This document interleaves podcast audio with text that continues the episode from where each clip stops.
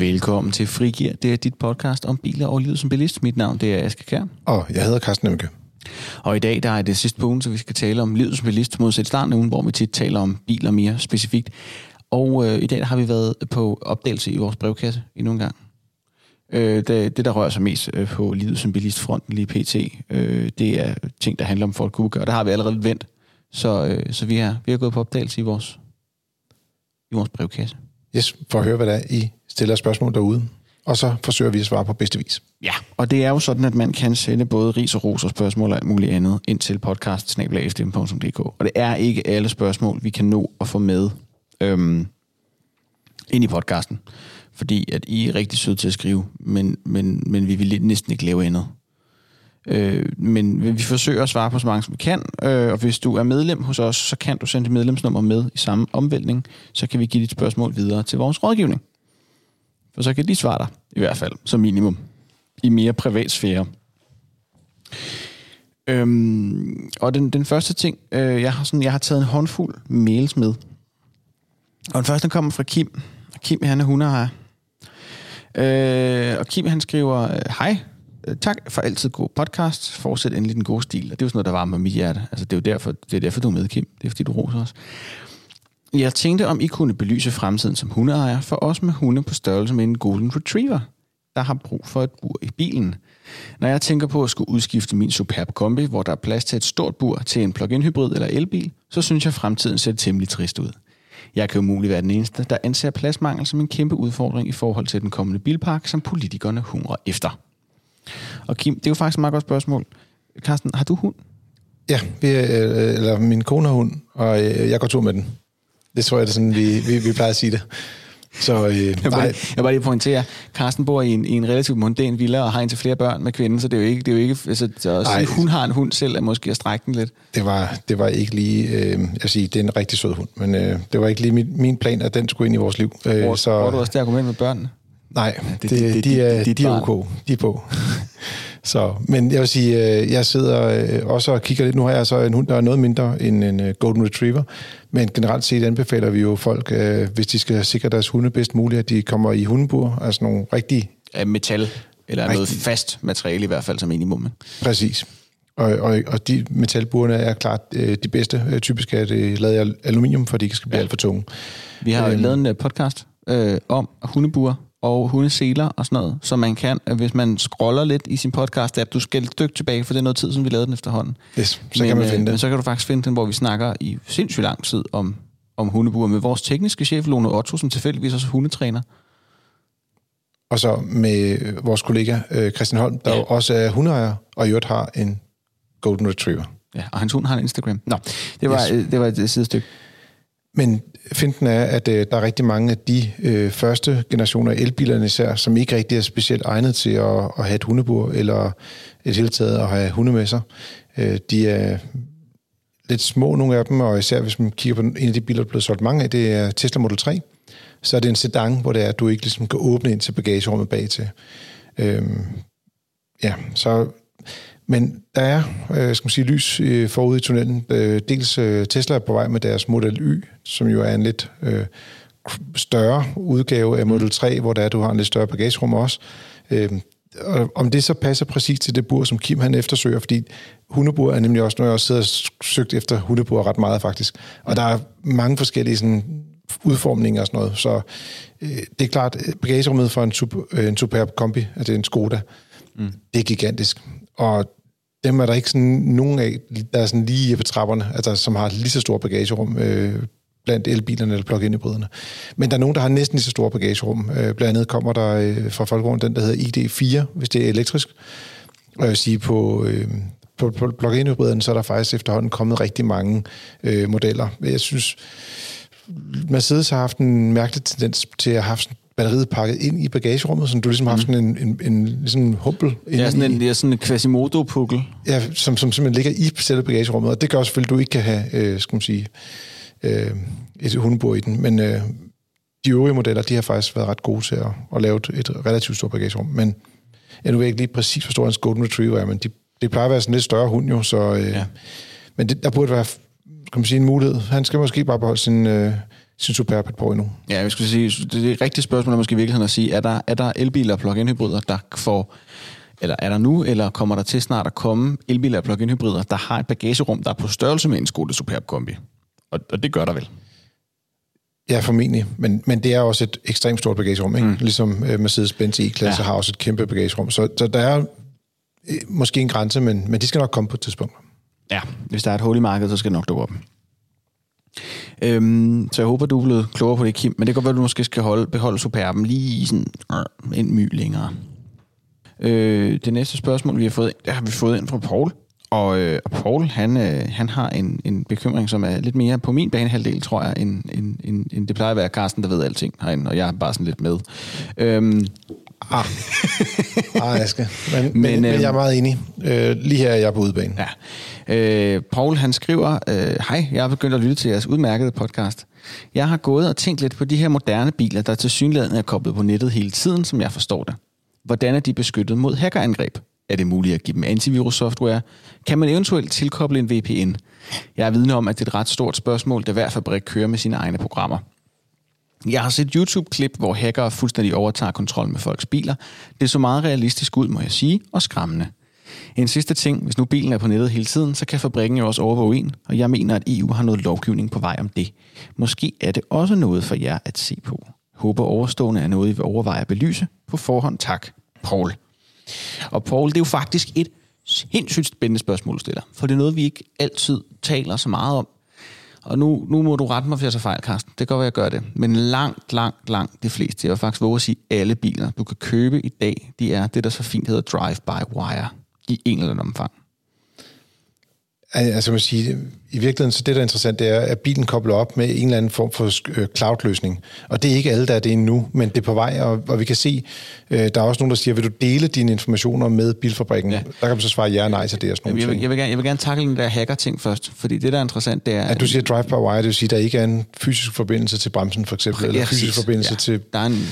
Ja, de fleste af dem er stadig fysiske, vil jeg sige, på de fleste biler. Ja, der, var jo, der var jo helt konkret, var der jo en specifik kontrovers for, åh, det har været nogle år siden, tror jeg, hvor Fiat Chrysler kom i problemer, fordi der var nogen, der fandt et sikkerhedshul i, øh, i en Jeep, en Jeep Wrangler, mm. hvor at de på halvanden kilometers afstand kunne klods bremsen, mens bilen kørte. Øh, og kunne hive i rettet, og kunne træde speederen i bund, og kunne faktisk styre, fjernstyre bilen fuldstændig. Og det, og det, er jo, det er jo et meget, meget, meget gralt scenarie. Øh, I forhold til at tale om øh, antivirus-software og sådan noget på, på, på de her softwareløsninger inde i biler, der giver det ikke... Altså, antivirus-software giver ikke nødvendigvis super meget mening i den her kontekst. Øh, det, der er interessant at tale om, det er, der er interessant at tale om, er der sikkerhedshuller i systemet. Mm. Øh, og fidusen er, at i et system, der er tilstrækkeligt øh, kompliceret, så vil der næsten altid dukke sikkerhedshuller op på et eller andet tidspunkt, så bliver det mere eller mindre uundgåeligt. Øh, der er nogle af de sikkerhedshuller, man har opdaget i sådan IT-sikkerhedsmæssige kontekster, er så gakket, at man umuligt kan komme på dem alle sammen selv. Mm-hmm. Øh, det er der, hvor at, øh, når flere bilfabrikanter begynder at gå over til, at de kan lave systemopdateringer over the air, øh, hvor de kan downloade dem fra nettet og opdatere dem, der har du selvfølgelig en klar fordel der, for du har mulighed for at lappe de her huller, uden nogen skal ind forbi forhandleren. Ja, og, og det vil sige, det er så i den grad værd at sådan rulle mere ud nu. Ja. Øh, og der har Tesla ligesom været på forfronten. Men jeg vil også sige, hvis nu det her det virkelig var et stort problem, ikke, så vil vi jo også høre om det hele tiden, og det gør vi jo ikke. Nej. Så jeg, jeg vil også sige, at man kan godt lidt sådan en sølvpapirshat øh, på, og så synes, at det hele er sindssygt farligt, og der er risiko for det hele. Men vi hører jo ikke øh, dagligt om medlemmer, som har problemer med, at øh, deres bil er blevet hacket, og at de er kørt ind i en busk eller noget, der er værre. Ikke? Men det er, også, det er også vigtigt at huske på, at, at folk, det er, jo, det er jo mange år siden, tilbage i 80'erne og 90'erne, der hackede folk for sjov. Det er der relativt få mennesker, der gør nu, fordi vil du bryde ind i en bilstyresystem, så skal du være dygtig. Og hvis du er dygtig til det, så hacker du kun for at tjene penge på det. Mm. Med mindre, at man formår at hacke en bil på en måde, der gør, at det giver dig en pistol for panden og siger, mobile pay mig 5.000 kroner, eller så kører jeg dig i grøften øh, så er der ikke det store finansielle incitament til det. Så medmindre du er topchef i en virksomhed, eller ministerpræsident i et, øh, en eller anden republik et eller andet sted, så er det øh, sådan sat lidt på spidsen, måske bare heller ikke super spændende at hacke din bil. Igen. Jeg, jeg, jeg vil sige, jeg vil ikke være så bekymret som privatperson over for Nej. det her. Nej. Øh, Det vil være den korte udgave fra min side af. Men jeg kan godt se, der, der vil altid være mulighed for at, at foretage hacking, når der er noget øh, ja. adgang udefra. Altså, at, hacke, at hacke biler i almindelighed har jo været en ting i mange år. Øh, jeg har jo engang sat, øh, sat i en gammel Ford K, har jeg sat en computer til øh, øh, OBD-porten, eller var det ikke en Canbus-port, det kan jeg ikke huske. En port, øh, den der Ford K, og så har jeg formået at presse kode ind igennem den, sådan så jeg kunne sætte omdrejningstælleren og speedometeret til detaljer, jeg havde lyst til, på ligegyldigt af, hvor hurtigt bilen kørte. Nå. Det havde ikke særlig meget praktisk funktion, men det var meget sjovt. Men det var sjovt at prøve. Det var sjovt at prøve. Så, man, altså, men det var dog, hvor du havde adgang ind i bilen, kan man sige. Ja, ja, og der, ja. men der skulle jeg sætte en fysisk ledning til, for der er jo ikke nogen ja. trådløs øh, sender i det. Øh, det, der til gengæld er markant mere interessant, Paul, det er, når du snakker om det der med, at fabrikken kan overvåge dig. Fordi det er jo også lidt et hjertebarn herinde.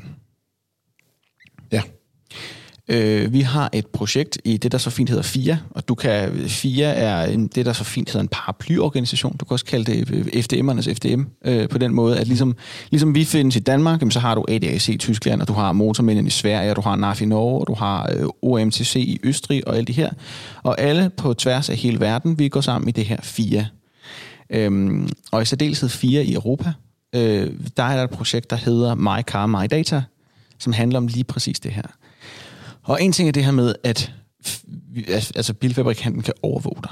Øh, der er selvfølgelig nogle regler, også i forhold til databeskyttelse i EU, der gør, at det må de faktisk ikke, uden du har givet dem ret eksplicit samtykke. Så det er ikke så stor en bekymring. Øh, det, der selvfølgelig kan blive en bekymring, det er, og det der især er en bekymring, det handler om friværksteder.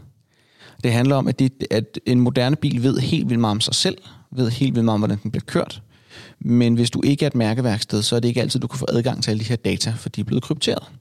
Og så skal du bruge autoriseret Volkswagen værksted udstyr som eksempel, eller autoriseret øh, Citroën værksted udstyr, eller Ford udstyr, øh, for at kunne læse ind i den bil. Og det er grundlæggende en himmeling af dit frie værkstedsvalg. Øh, så det er noget af det, vi bekymrer os rigtig meget om. Øh, og det er markant mere interessant. Og så er der selvfølgelig også man kan jo, altså, man kan jo, man kan jo tage sin sølvpapirshat på, og så kan man gå helt amok øh, og snakke om forsikringsselskaber og alt muligt andet. Men jeg tror, det korte og det lange er, der er ikke nogen, der må overvåge dig, uden du giver lov til det. For der er noget lov, der sidder på plads, og det er lige meget, hvad for en ting, der overvåger dig. Men der er det her med fri værkstedsvalg, og det er noget af det, vi arbejder på, også i EU-regi, øh, og pres på for. Ja, det blev lidt en ental fra, min ved, fra mit vedkommende. Det beklager jeg. Tjek. Dit område, Asger. ja. Nå, Øh, og så for ligesom at, at bevæge os lidt i den samme retning, men mere over i noget, der er lidt mere karstenagtigt, øh, så har Peter også skrevet.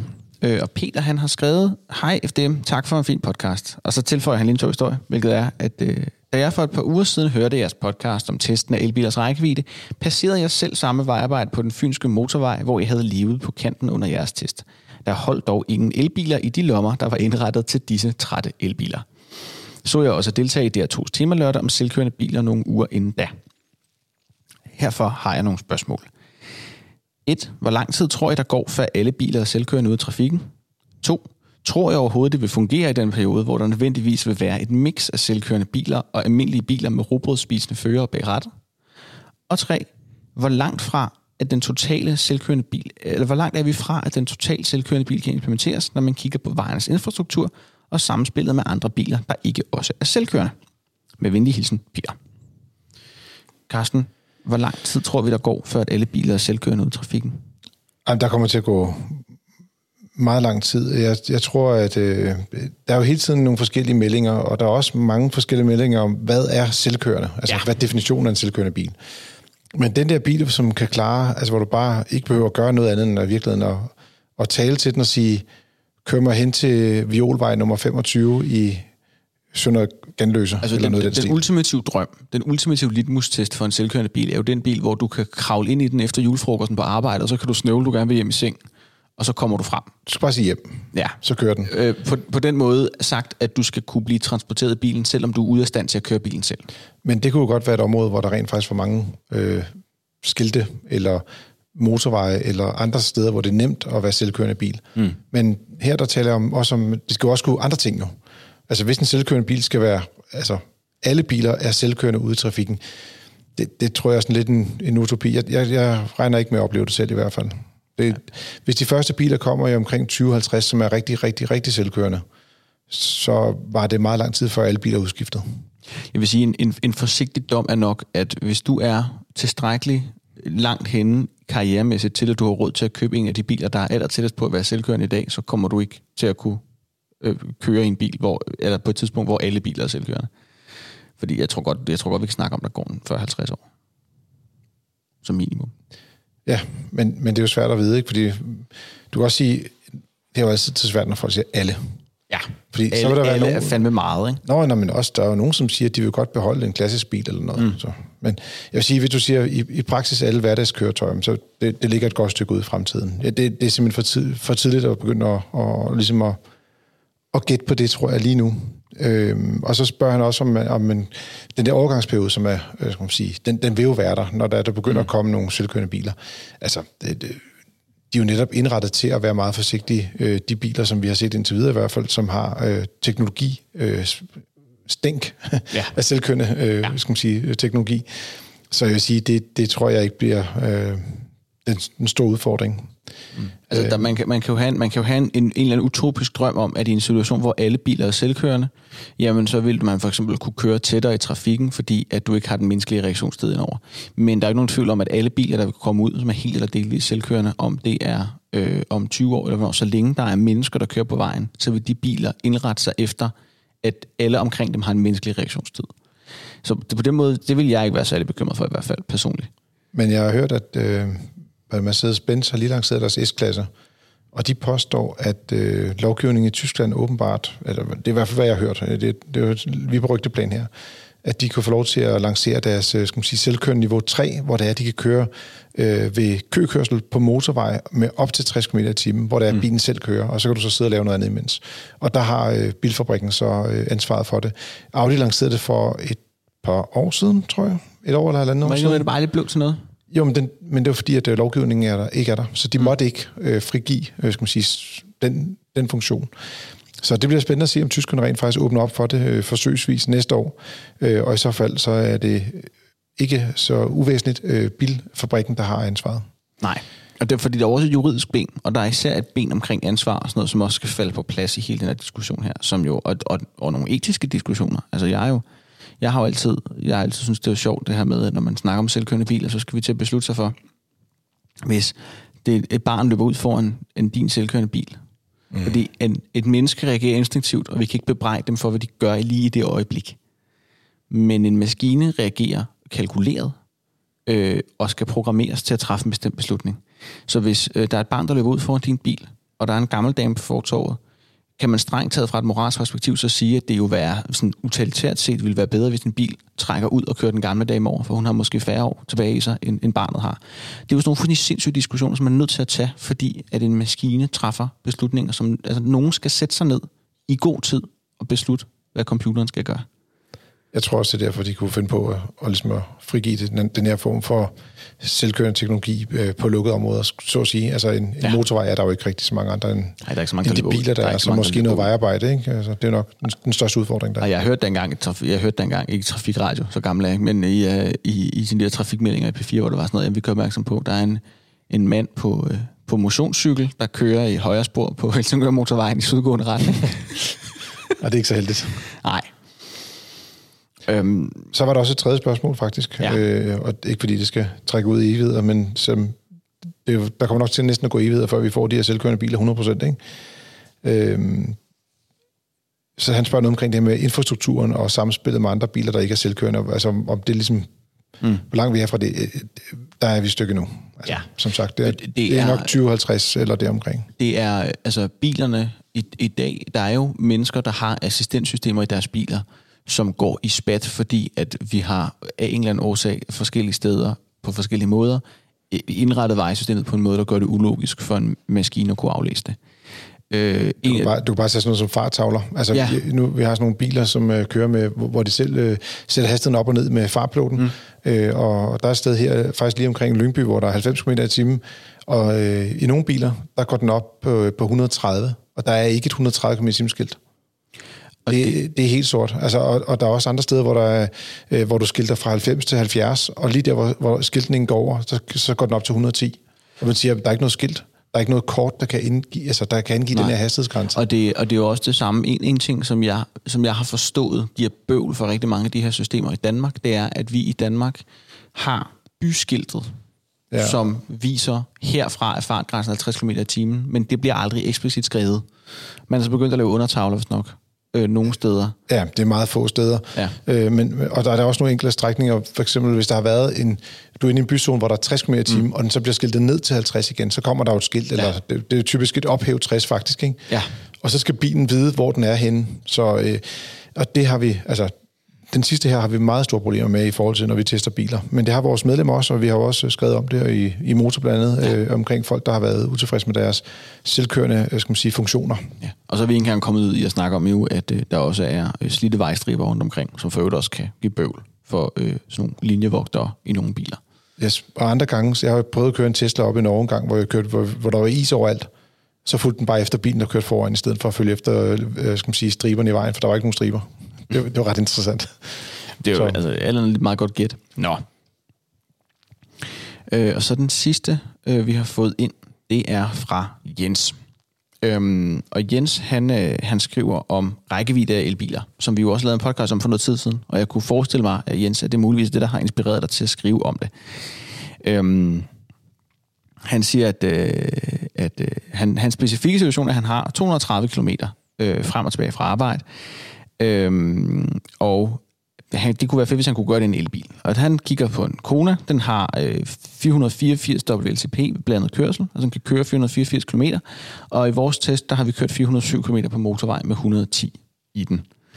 Øhm, og når han så siger, jamen vi snakker om, at temperaturen kan reducere kapaciteten fra et sted mellem 20 og 50 procent. Jeg ved ikke, øh, om, om vi har sagt 50 procent, øh, men det kan godt være. Øhm, og Derudover, så hvis man har øh, en, en reduktion på måske 20 procent, fordi bilen bliver gammel, og du skal så selv have den i mange år, fordi vi har det afgiftsniveau, og den har den pris, den har, jamen så kan du lige pludselig ende med faktisk at få en ret habil reduktion af bilens batterikapacitet på en kold dag, 8 dage hen i dens livtid. Du kan også sige, at man skal jo ikke bare smide biler ud, bare fordi det er blevet to år gamle jo. Så der er jo også et, øh, skal man sige, et miljøaspekt i, at man skal beholde ja. bilerne lidt længere tid end bare lige to år. Så Øh, jeg synes ikke klart, at den sidste ting er, er, ret interessant, øh, også i forhold til, når folk skal til at vælge, øh, hvis de ønsker at vælge elbil, at man får valgt en bil, der har et batteri, der er stor nok til, at den også kan blive gammel og køre om vinteren, hvis man ja. skal sige sådan lidt groft sagt. Det er også det, den udfordring, han står med her. Øh, sådan at man ikke, øh, altså når man siger, nu vil jeg godt foretage skiftet, så skal man ikke se, om bilen kan klare det på en sommerdag, men i virkeligheden, om den kan klare det om, om fem år, og, og på, en, på en dag, hvor det er, den skal bruge meget energi på at varme kabinen op. Så øhm, det eneste, jeg ikke sådan helt 100% kan frem, øh, læse ud af det her, der står, jeg har 250, 230 km frem og tilbage på arbejdet. Er det så 460 i alt? Fordi så kan han ikke klare det. Øh, det. Det vil være øh, helt umuligt. Øhm, fordi at, ja, man kan altid, hvis man kører sådan, ikke så hurtigt, men så kan man strække rækkevidden, men det skal lige siges, at den øh, forbrugsmåling, vi laver øh, som, et, jeg skal sige, som et alternativt tal til WLTP, øh, det går på, at, øh, at man siger, jamen du kører bare med 110 km timen på motorvej, og så ser vi, hvor langt strækker den sig, fordi de fleste vil kunne klare, øh, skal man sige, den der øh, små 500 km øh, officielle rækkevidde. Mm. Den, den kunne klare de fleste øh, transportbehov. Øh, og også hvis Jens har 230 km, vil den jo også kunne klare det uden problemer. Men hvis han har 460 km, så vil jeg sige, så har han bare et transportbehov, der kræver, at han kan lade enten når han kommer på arbejde, eller så må han vente på, at der kommer biler med længere rækkevidde. Ja, eller vente på, at der kommer lavet faciliteter på hans arbejdsplads. Det kommer vi også til at se mere og mere af fremadrettet. Men der er i hvert fald noget, der skal give sig. Altså man kan, pointen i det her er at sige, man kan godt sidde i en situation i dag, den, ja, hvad for en dag er det, den 4. november øh, 2020, og så kan man sige, jeg har et transportbehov, som en elbil ikke dækker. Det, det, er, det er ikke alle, der kan få dækket deres transportbehov uden kvaler af en elbil lige nu. Og det er okay. Og det er også derfor, vi stadigvæk, som det ser ud lige nu, stadig har brug for både benzinbiler, dieselbiler også, plug-in hybrider og elbiler. Fordi det er lidt, de, de, de kan ligesom dække nogle forskellige behov af. Mm. Mange vil kunne klare sig skulle til at sige, nu lyder det lidt groft sagt, men vil kunne, godt kunne klare deres hverdagskørsel med en elbil. Der er også en del bilister, som hvis de ønsker at lade hver dag, kunne køre på strøm i en plug-in hybrid. Mm. Og der siger vi jo altid, at man skal huske at lade hver dag, fordi ellers ender du med kun at køre i en hybridbil med et tungt batteri. Ikke? Øh, det er ligesom det der krav ja. for plug-in hybriderne. Men som han siger her, øh, han har en, en, en Hyundai øh, fra 2015 med dieselmotor, ikke? Og, og den kan bare... Øh, den kan på diesel på en gang om ugen, ikke? Så jeg tænker lidt, altså... Han er, hvis han kører 180 km på motorvej, så vil du også være i nogle zoner, hvor du kan køre 130. Og det, der, det, det bruger bare mere energi. Så jeg, jeg tror, jeg vil i hans tilfælde vente lidt med at, mm. med at foretage skiftet. Så øh, det er vores anbefaling herfra, Jens. Øh, du er simpelthen bare en mand, der kører et antal kilometer, som gør, at, øh, at øh, en elbil ikke rigtig er et, et oplagt valg for dig nu. Hvis det er, at du kører 460, og hvis du kun kører 230 km, så kan du godt tillade dig at skifte. Lige præcis. Så vi håber, du er blevet klogere på det, Jens, og alle andre derude for øvrigt igen. Øh, og det er måske virkelig det, der er kernepointen til alle andre end Jens, der sidder derude. Du kan sagtens sidde i en situation, hvor at en elbil ikke dækker dit behov lige pt. Og det er også derfor, vi for eksempel i de her afgiftsforhandlinger, som vi kommer til at snakke om en dag, når vi ved noget som helst, øh, også arbejder på at sige, at vi synes ikke, at det skal blive dyrere for dem, der har behov for at have en benzin- eller en dieselbil, for at få deres liv til at hænge sammen. Og det kan både være økonomiske årsager, men det kan også være i det her tilfælde sådan rent spørgsmål om, om fysik mere eller mindre. Og øh, det, det er det, vi har hævet frem øh, fra øh, postkassen øh, i dag. Men nu, der, nu, nu, synes vi, nu kan vi godt få fyldt noget mere på. Så øh, husk at sende mails til øh, podcasten.fm.dk, hvis øh, du godt kunne tænke dig, at vi tog noget op, som du har på hjerte. Øh, ellers vil jeg bare sige, at du har lyttet til Frigær. Det er jo dit frikvarter om biler og livet som bilist. Og hvis du har lyst til at lytte mere til os, så like os ind i din øh, afspiller, giv os nogle stjerner og gerne en anmeldelse og anbefale os til dine venner, fordi vi vil gerne vokse i lyttertal. Og ellers så vil jeg bare gerne sige tak for den gang. Og god tur derude.